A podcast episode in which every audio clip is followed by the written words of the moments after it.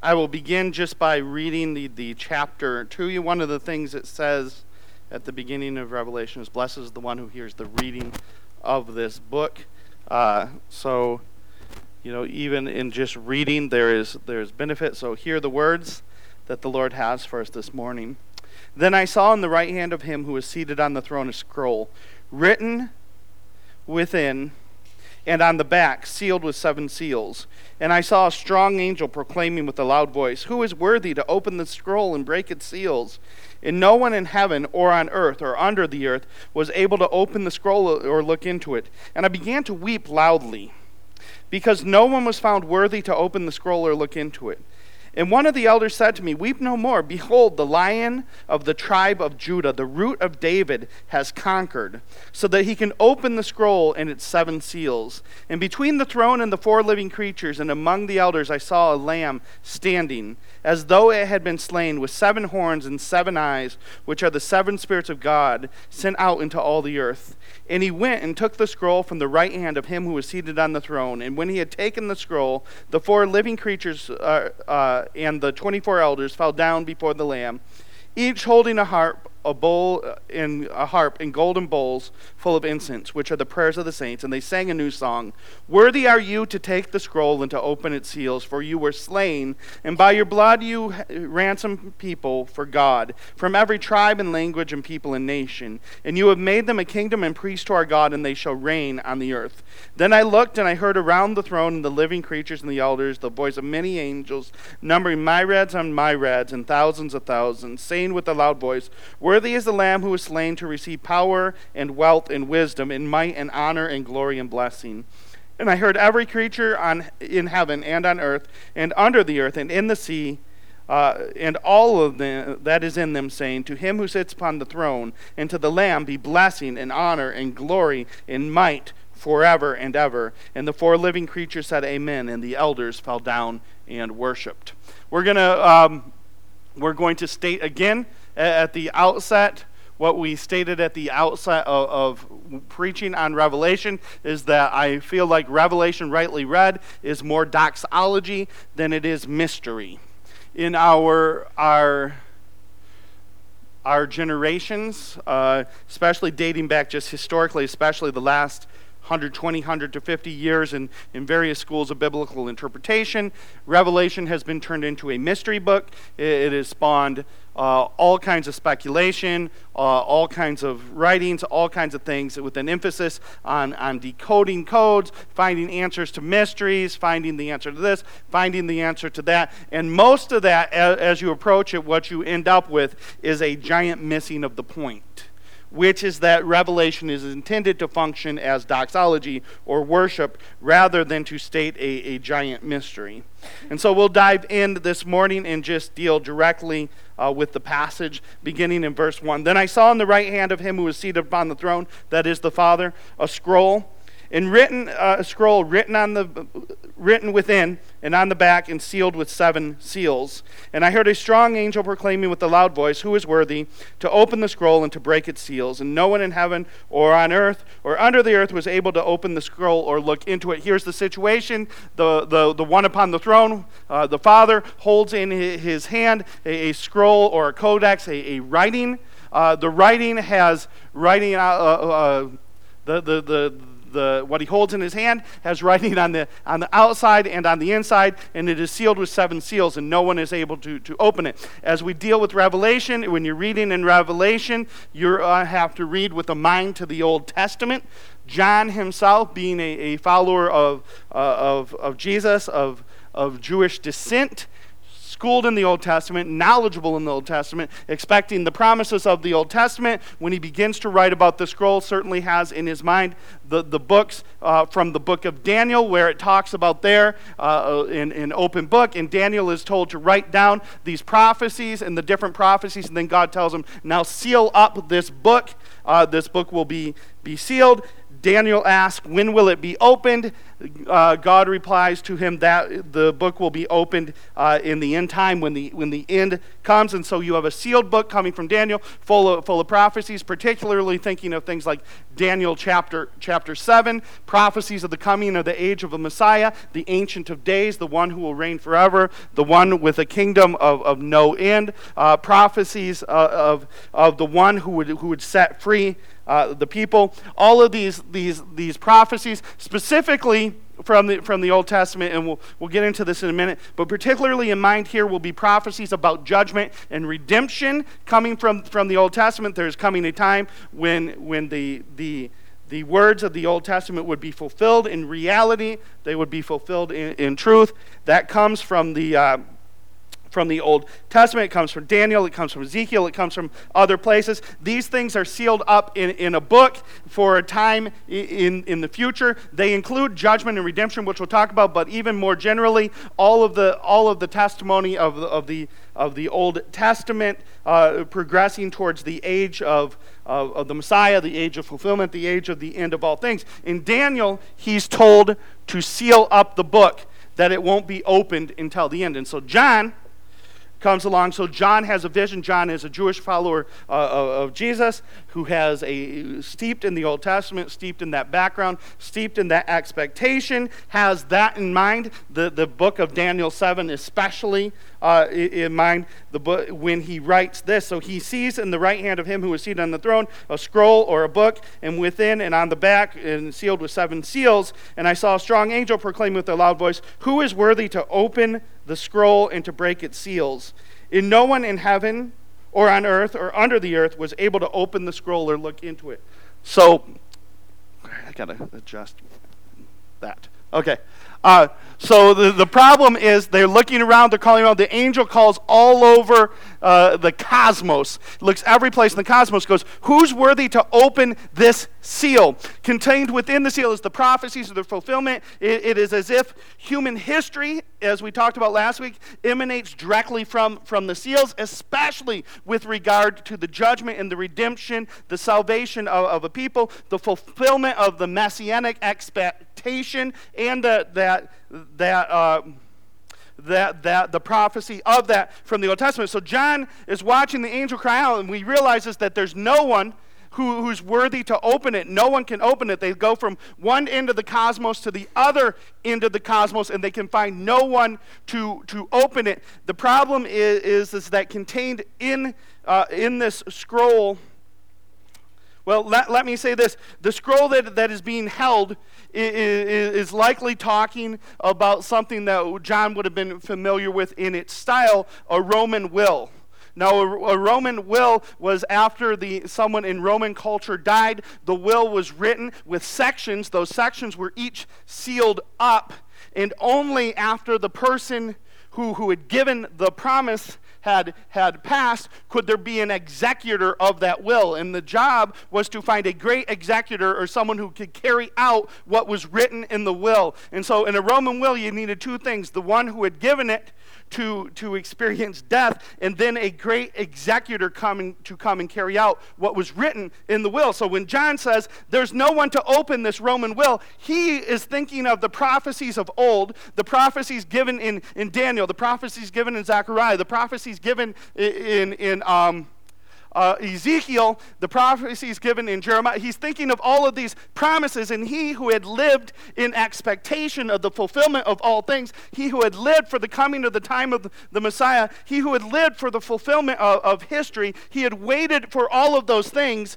and he realizes that when they go out to find an executor for this will, someone who can carry out what is in it, not only someone who can carry it out, there, there's two conditions. One, it must be opened and two, it must be carried out, and there's no one to carry it out. That's why he begins to weep. So sometimes when we read this, we go, why is, why is John crying so much? There's, there's, it's just a, it's just paper. It's just written. It's not. John understands because he understands the prophecies of the Old Testament and because he is a Jewish follower of Christ who has, who has messianic expectations, meaning judgment and, uh, uh, judgment and redemption through this. He, he understands that what is being held there are the very plans of God. with an eye to all the things that have been told that were to come in, in the end throughout the Old Testament. And he says, Who it, it, this is this is the great plan of God. And there's no one who's worthy to carry it out. He's fearful. He might even be fearful because he's a, a Jewish follower of, of, of, of Jesus. He might even be fearful for a moment that even Jesus has not been found worthy to carry it out. And so he weeps because he thinks the plan of God may have been thwarted. He thinks that the plans of God may not be coming true. No one in heaven or on earth and under the earth was able to open the scroll or to look into it. It should be said here that they're looking for they're looking for a human to open the scroll. Had to be human because the promises given were, were, were human. And so many of the promises given to Adam originally, given throughout the and each time those the the the, the conditions are, are, are not met. And so Adam sinned and Adam becomes unworthy to open the scroll. And then everyone who follows after they become unworthy to open the scroll, and there's no one who is worthy. Verse 4 And I began to weep loudly because no one was found worthy to open the scroll or to look into it the plan of God's being thwarted. That's what he thinks. He's in a moment, he goes, Oh no, there it is. There's God on the throne, and he holds in his hand the plan, he holds in it the will, and it needs an executor, someone who can carry it out. And no one's found worthy. So he weeps. Verse 5 says, And then one of the elders said to me, Weep no more. Behold, the lion of the tribe of Judah, the root of David has conquered so that he can open the scroll and its seven seals. We know that those are messianic names. Who is the root of David? Who is the lion of the tribe of Judah? That is none other than Jesus. Those terms that are given to him, applied to him, are conquering terms. Those, those, are, those are terms that, that, are, that are applied specifically in context where he overcomes that which stands against his, his people. So when John hears, he says, It is the lion of the tribe of Judah. It's the conquering one, the one who has overcome, the one who can overcome. He understands this, the, the, the, these titles being applied to Jesus as saying, He is the one who can overcome all that comes against you the lion of the tribe of Judah, the root of David. This is none other than the Messiah, long prophesied. John had, uh, as a Jewish follower of Jesus Christ, had lived in the era where he had seen the very fulfillment of those things come to pass. That Jesus, the Messiah, the one long prophesied all throughout every page of Scripture, had come to fruition and, had, had, had come to flesh in his, in his presence. John says elsewhere in, when he writes in, in 1 John, whom we have seen with our eyes, whom we have heard with with our ears, whom we have touched with our hands. John knows this man.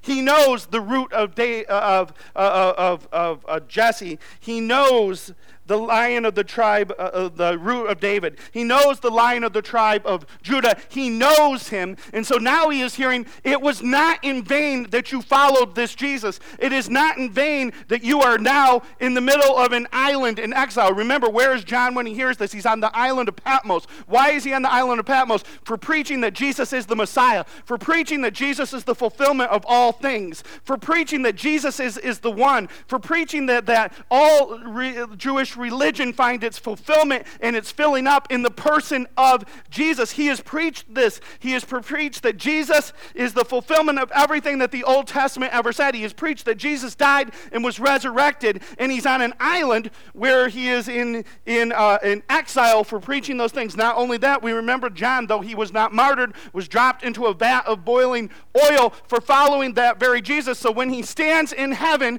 and for when a moment he thinks that, that, that even Jesus Jesus is not worthy to open the seals and open the scroll. He says, Have I wasted my life? Am I in exile without reason? But then he hears these words Weep no more. Behold, the lion of the tribe of Judah, the root of David, has conquered. Don't worry, John. Don't worry. The one whom you preached, the one whom you declared, the one whom you now sit in exile because of and for, he is worthy to open the scroll with its seven seals. the lion of the tribe of Judah, is Jesus. The root of David is Jesus. And he is the fulfillment and the filling up of all of the Old Testament, every promise, every promise. He is the filling up of those promises. And when John hears weep no more, he understands that his life has not been in vain. But let's go to verse 6. And between the throne and the four living creatures and among the elders, I saw a lamb standing as though it had been slain, with seven horns and seven eyes, which are the seven spirits of God, sent out into all the earth. We're going to do something we don't regularly do, which is just have a little language quibble with the text right here.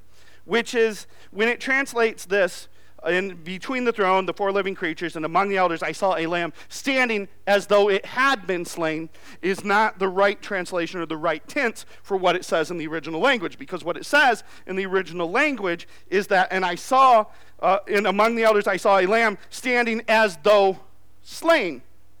And the idea is, is that in, in the original language, there is not an idea of a past thing as though it had been slain, but it stands in their presence as currently slain, as an ongoing slainness, which is not a, a word, uh, but there is an ongoing nature to the slainness. Here's the reason why. The emphasis here then is that why is the lamb worthy to open the, the scrolls, right? So we have all kinds of interesting stuff going, going on here, right? The lion of the tribe of, of Judah is shown to be a lamb. He's conquered, and he's shown to be conquered because when they look, they see him as slain.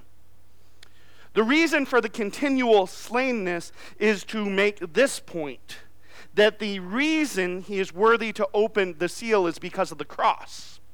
And the power of the cross of Jesus Christ in his death on our behalf is not a past tense power, but it is an ongoing power. It is daily the power of the cross in us, it is daily the power of the fact that the slain one in us. It is that power daily that, that enables us to live the Christian life. It is daily that power that overcomes on our behalf. And so the emphasis here is that the Lamb stands as slain, is that when you look to the one who has overcome, you see him as the slain one with the ongoing power of his slainness. The cross is not past tense, which, by the way, is a good word for us living in American culture, those of us living uh, in a place where maybe we met Jesus uh, years ago and we're looking to move on to the deeper things, right? I got to go deeper. There is nothing deeper than this that the power of the Christian lives daily in this the slain one. His slainness, he is uh, standing uh, uh, amongst the throne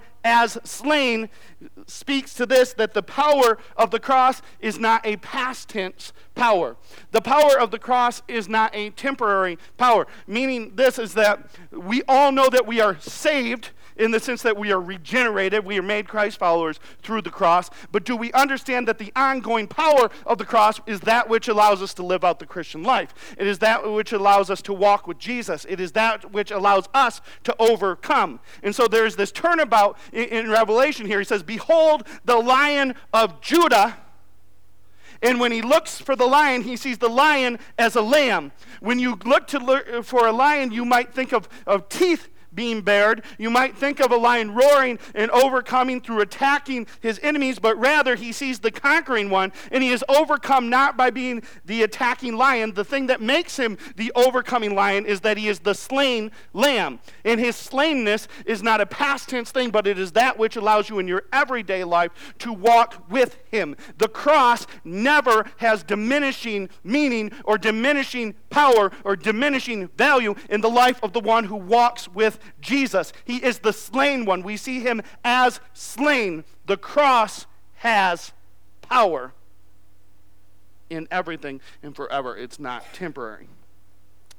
Among the my elders, I saw a lamb standing as though slain, with seven horns and seven eyes, which are the seven spirits of God.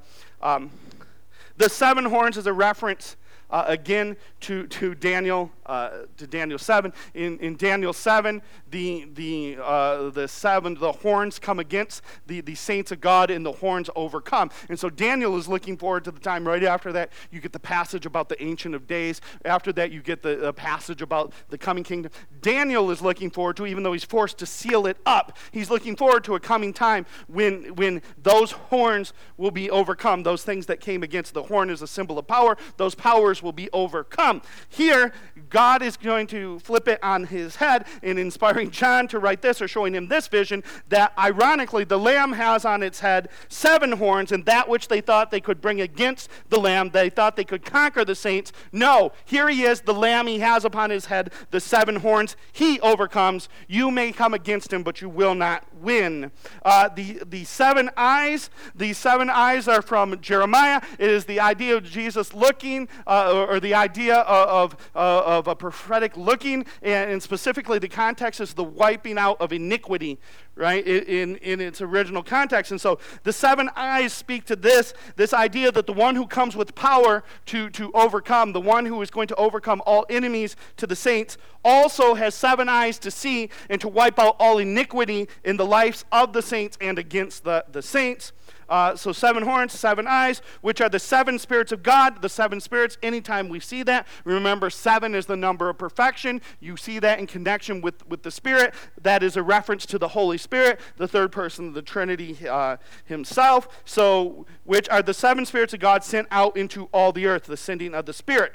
So, and He went so the Lamb, then, verse 7, and he went and took the scroll from the right hand of him who was seated on the throne. And when he had taken the scroll, the four living creatures and the 24 elders fell down before the Lamb, each holding a harp. Uh, just as a technical point, only the elders are holding the harp. It, it gets confusing in that, in, in, that, that English, but the, the 24 elders are, are holding a harp uh, and a golden bowl full of incense, which are the prayers of the saints. Um, the job of, of the elders is to essentially curate the prayers of the saints towards the one of him who is on the throne. The elders, in that sense, have a, have a priestly duty and a priestly role there. We talked about last week how the living creatures function essentially like divine uh, worship leaders. Uh, in, this sense, the elders uh, uh, function a different liturgical role in the service. They're curating the prayers uh, uh, of the saints. and then they all sing a new song. And here's the song Worthy are you to take the scroll and open its seals, for you were slain, and by your blood you have ransomed people from every tribe, in language, in people, and nation. And you have made them a kingdom and priests to our God, and they shall reign on the earth. Okay, here's why we go. So we know that Jesus is the lamb who was slain we know that he is the lion of the tribe of Judah. We know he can open the seals. The question becomes then, why can Jesus open the, the, the seals? Why is he the worthy one? What makes him worthy? As I suggested before, these, th- this deals with promises of redemption and promises of, of, of judgment. These promises have given be, been given before, starting with Adam and given to humans, and no one could ever live up to being worthy. What makes Jesus worthy is listed here. He is worthy to open the scroll, or take the scroll and open its seals. He is worthy to be both. Uh, to be the executor of this Roman will. He's worthy to carry out what is in the will. Why? Because he was slain and by his blood he has ransomed people from God. Jesus is worthy to open the, the seals. He is worthy to be the executor of this will by virtue of the fact that he was the giver of the will and he died to put the will into place if that makes sense and so jesus in this sense is both is, is both the one who wrote the will the Roman will, and the executor of the will, which can only happen supernaturally. His death put into place the fact that these promises could be given, and his, the fact that he is again alive makes him the executor or the carrier out of the promises in the will. But he is worthy to take the will because he was slain. The, the, there's no human who can be found to open it because the, you have to be righteous. You have to be uh, you have to be worthy. And no one is found to be worthy, only Jesus. Because the will is full of judgment. The will is full of human history, redemption, and judgment, but there's judgment in it. And it carries out the plans of God. And, and what God says is that when humans sin against Him, or when humans sinned against him, if we want to say that that way, going back to Adam and Eve. When, when sin entered the world, everything became broken, including the earth, including all, all the processes in the earth, but particularly human sin enters onto the scene. Therefore, because of the sins of humans, no humans found worthy, but rather than being worthy to open the seal, they are under the judgment contained in the seal.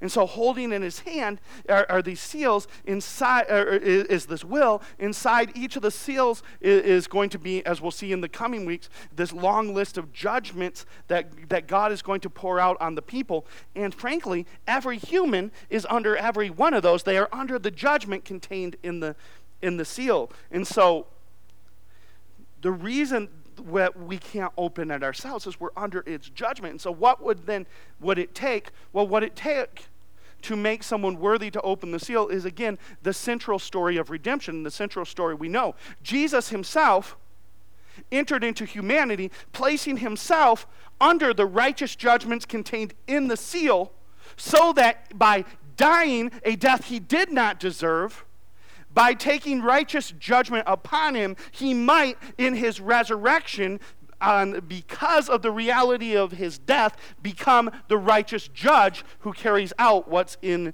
the seals, if that makes sense. So, what it took was Jesus, who was righteous and had no sin, placing himself under the judgments contained in the, the book, contained in the seals. He placed himself under those judgments. In other words, he placed himself under the wrath of God on behalf of all others, so that he, being righteous, having done no wrong, could be the one who opened the seals once he was resurrected as, as the righteous resurrected one. So he becomes.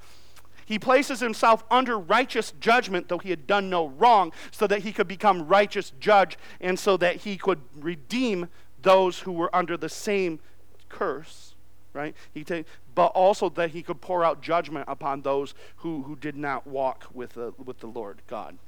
And so, why is Jesus worthy to open the seal? Because he was without sin and yet died as though he were, were a criminal. Because he was without sin and he took the wrath of God upon himself. Be, he was without sin, having no wrong in him, and he perfectly kept the law on behalf of those who, who, who perfectly broke all of the law, right? It, it's kind of like two way perfection in, in, that, in that we are perfectly unworthy, and he is perfectly worthy, right? And so he can open the seals because he has taken the judgment contained in the seals upon himself already. And having been resurrected in power, he has overcome the judgments, and that makes him able to carry out the, the the both the judgment and the redemption contained in there. But in even the more general sense, it, it established and, and, declared him to be the fulfillment. What Jesus did showed him to be the fulfillment of every prophecy of old, the Old Testament. So when we read in, in uh, Isaiah about his his wounds healing us, he fulfilled that. When we read in um, uh, in, in Genesis 1 1, uh, or Genesis, not Genesis 1 1, but we read in, in, in Genesis what is called the Proto Evangelion, or the first preaching of the gospel, where, where God curses the serpent and says, Your offspring shall nip at her heel, but her offspring shall crush your head. Jesus is the fulfillment of that, and every other prophecy given in the, in the, in the Old Testament or in the, in the Old Covenant leading up to this. He is both the fulfiller and the filler up. He gives to it its meaning. And so, because of that, because that was established by his death and his resurrection, it established the truth of the fact that Jesus was the fulfillment of all of those things. He is worthy to open the scroll because the scroll is about him. He is worthy to open the scroll because the scroll is fulfilled in him. He's worthy to open the scroll because he is the executor or the executor of this Roman will. He died to put the, the will into, into into place. And now he has become the executor by virtue of his resurrection. He's going to carry out that which is in the seven, uh, in the seven seals. He's both the, the recipient of, of the will and the executor of the will. But he's also the initiator of the will by, by virtue of his, of his death. And so this is again what it says here Worthy are you to take the scrolls and open the seven seals, for you were slain, and by your blood you have ransomed people for God from every la- tribe, language, nation, and race, and you have made them a kingdom and priests to our God. Remember, we talked about this before. He has made us a kingdom, He's made us a people, priests to our God, which means we get to carry out the high priestly duty or the priestly duty of going between God and man. In other words, we get the job of reconciliation. We talked about this usually when Revelation talks about works, it means evangelism or the sharing of who Jesus is and what he has done, right? He's made us a kingdom, he's made us a kingdom and priest. We are his people. We get a, a job as his people to declare his goodness both day and night, in season, out of season. Anytime we encounter people, we declare his goodness. He says, You have made them a kingdom, and they shall reign on the earth. And so we'll actually close wrapped around around that passage there, wrapped around that song there. This is a song. I want to point out to you this. Uh, for you were slain, and by your blood you ransomed people from every tribe, language, nation, and people. Right?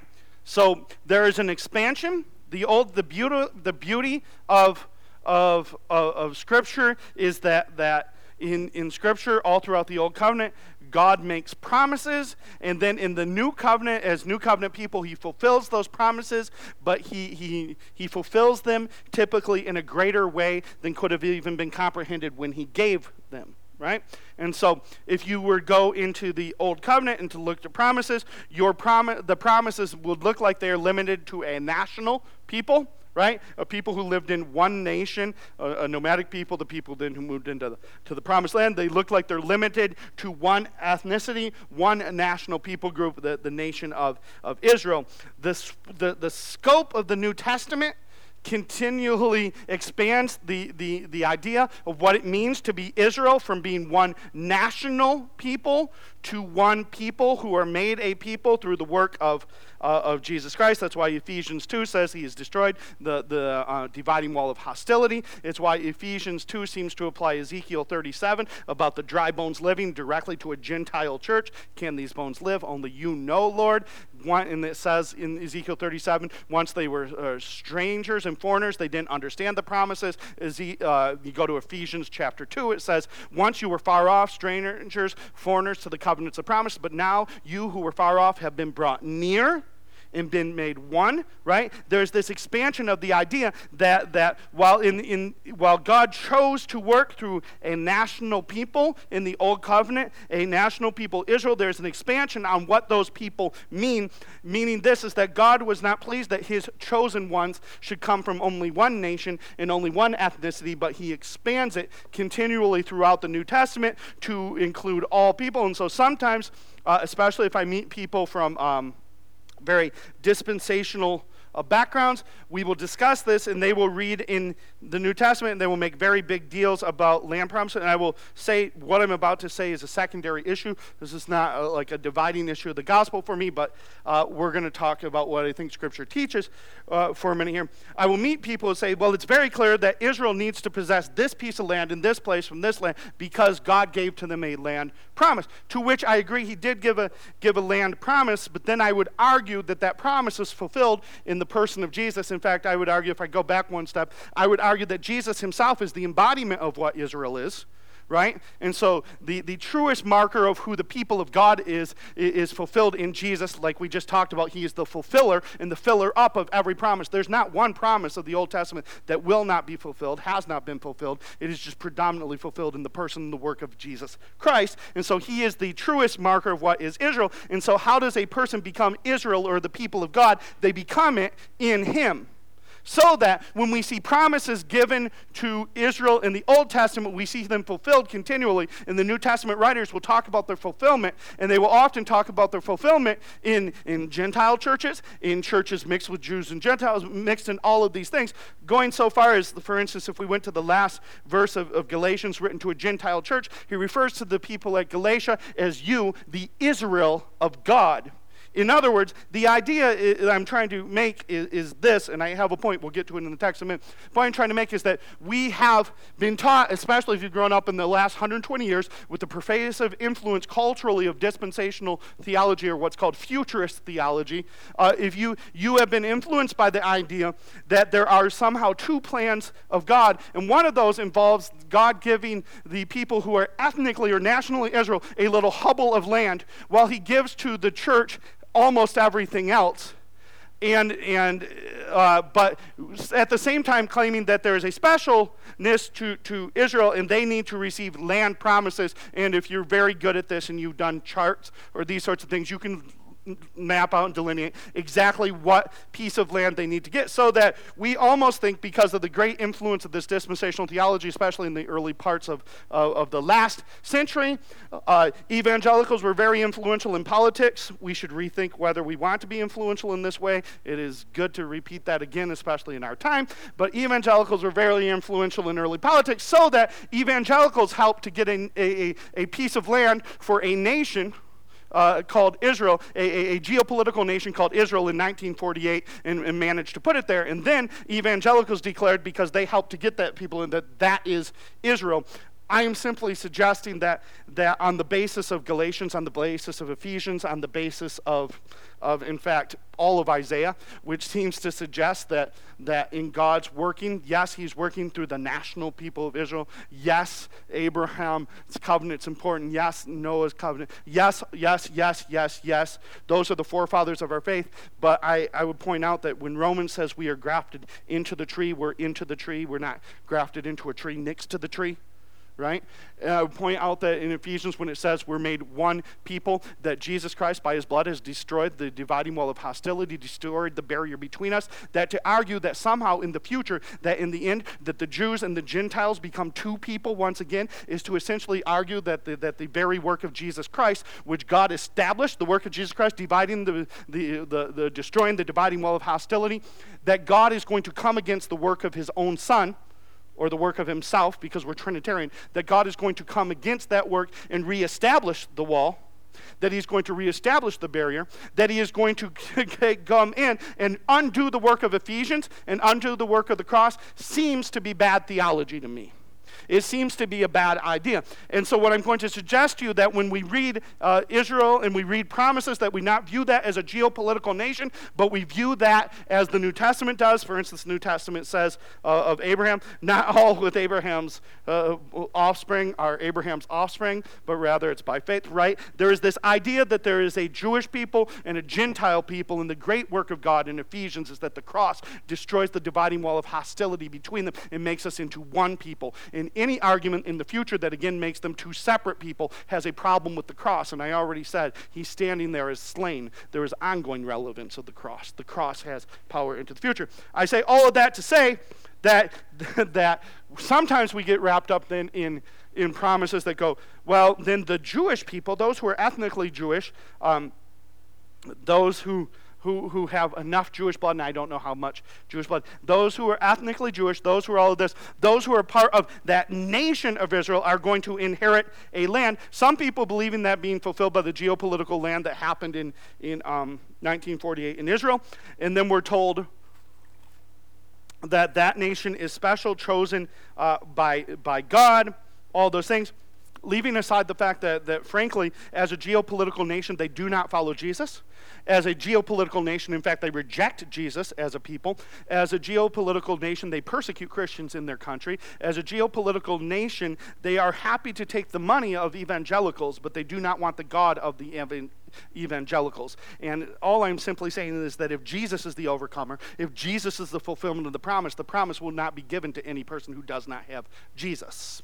So I said all of that to say this is that there seems to be an expansion. One of the reasons Jesus is worthy is because of this, is because in the promises of old, working through the greatness and the goodness of the nation of Israel, working through our father Abraham, working through our father Isaac, working through our, our father Jacob, working through all of those things, working through that, those great men of the plan who never saw the fulfillment of the promise we who know Jesus get to see the fulfillment of the promise, and it looks like this Worthy are you to take the scroll and to open its seals, for you were slain for who?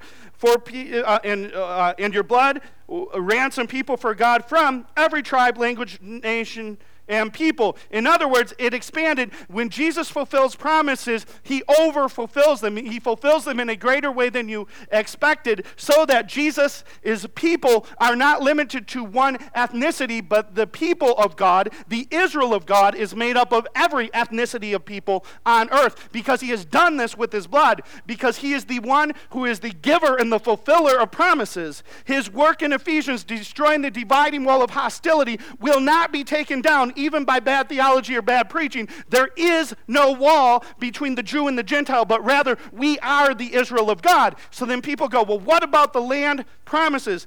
I would simply respond with this And you have made them a kingdom and priest to our God, and they shall reign on the earth. Some people who are very chart based. Uh, my background, by the way, uh, is, is that um, my grandpa, uh, great great man of God, uh, awesome man of Jesus. But his background, coming from, from Moody Bible Institute and different stuff, wrote lots of charts. And I, I still have those charts, and they're, they're super cool as charts go. The problem is, is that those of us, um, those of us who are not dispensational, we don't have as cool of charts. And so, because we don't have as good of charts, like our position uh, tends to be less represented in popular culture, even though, frankly, it's the historical position of, of the church. And so I, I come from a chart background, but those people who are very chart based can tell you exactly where the land that Israel needed to inhabit was, right? It needs to go to this river and this river on this side. And they can give you the exact coordinates that Israel needs to inhabit those, or it's not fulfilled. My simple question would be this Are those coordinates contained on the earth? Because if those coordinates are contained on the earth, I would suggest you that in inheriting all of the earth, Israel has gotten everything and more of what was promised them in Scripture. Right?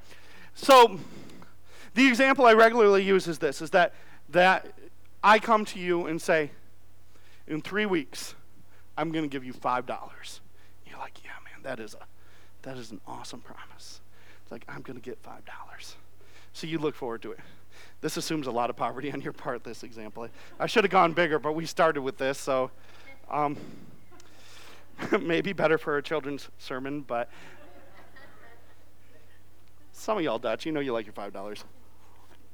I like my $5. So I come to you and say, three weeks, I'm going to give you $5. And you look forward to it. You expect to it. You're like, the moment's coming. When am I going to give my $5? And I come to you at the end of the three weeks, and you're with a group, and I say, hey, look at you with this group. I am going to fulfill that promise in your midst. And I give to all of you, you're with five other people, I give to all five of you $500 each. Here's my question Which one of you would say I had not fulfilled my promise? No, sorry. Sorry. You said $5. I need you to take back the money from those people right? And I need you to give me, no, you take the $500. You know you would, right? If you were old enough, you would remember a, a Little Caesars commercial, right? Let me explain to the youngins. So Little Caesars was not always a hot and ready place, right? It wasn't always like, like the place where you know, uh, going to Little Caesars is like playing Russian roulette, right? Because if you get there at the right time, you might get a fresh, uh, fresh hot and ready. You get there at the wrong time, you might get a piece of cardboard and you just you play with your own life when you go to Little Caesars. But there was a time when Little Caesars actually you could call them and they would make the pizza on the on the spot. And what they were famous for, okay?